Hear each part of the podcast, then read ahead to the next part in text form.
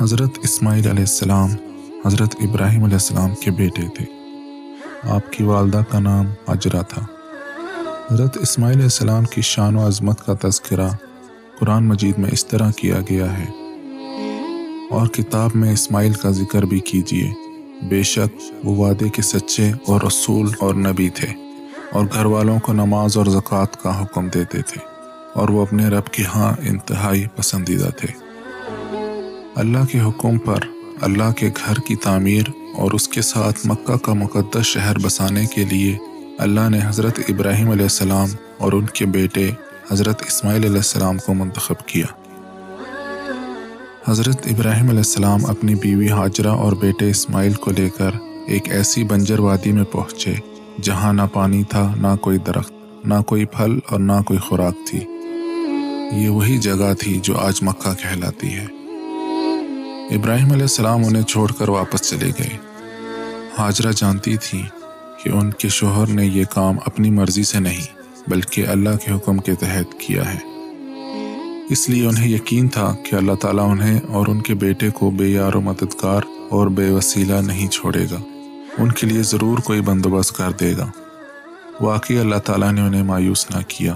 سب سے پہلے یہ ہوا کہ اللہ نے ان کے لیے پانی کا ایک چشمہ نکال دیا۔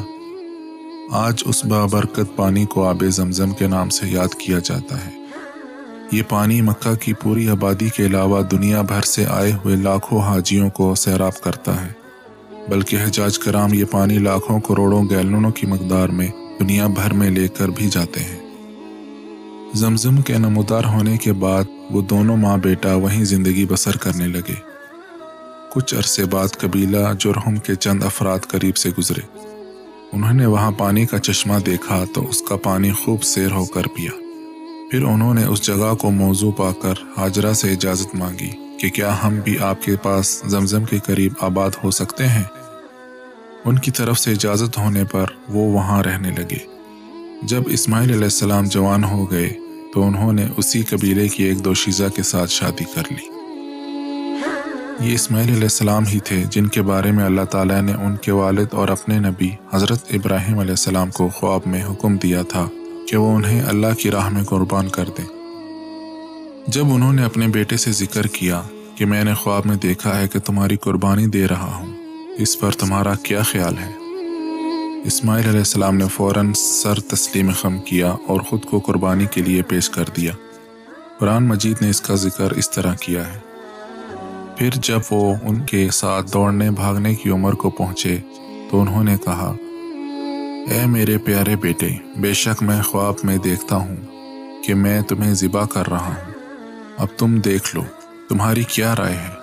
بیٹے نے کہا، ابا جان، جو آپ کو حکم دیا گیا ہے، اس پر عمل کر گزریں۔ انشاءاللہ مجھے آپ صبر کرنے والوں میں پائیں گے۔ جب ان دونوں نے اللہ کی مرضی کے مطابق خود کو پیش کر دیا۔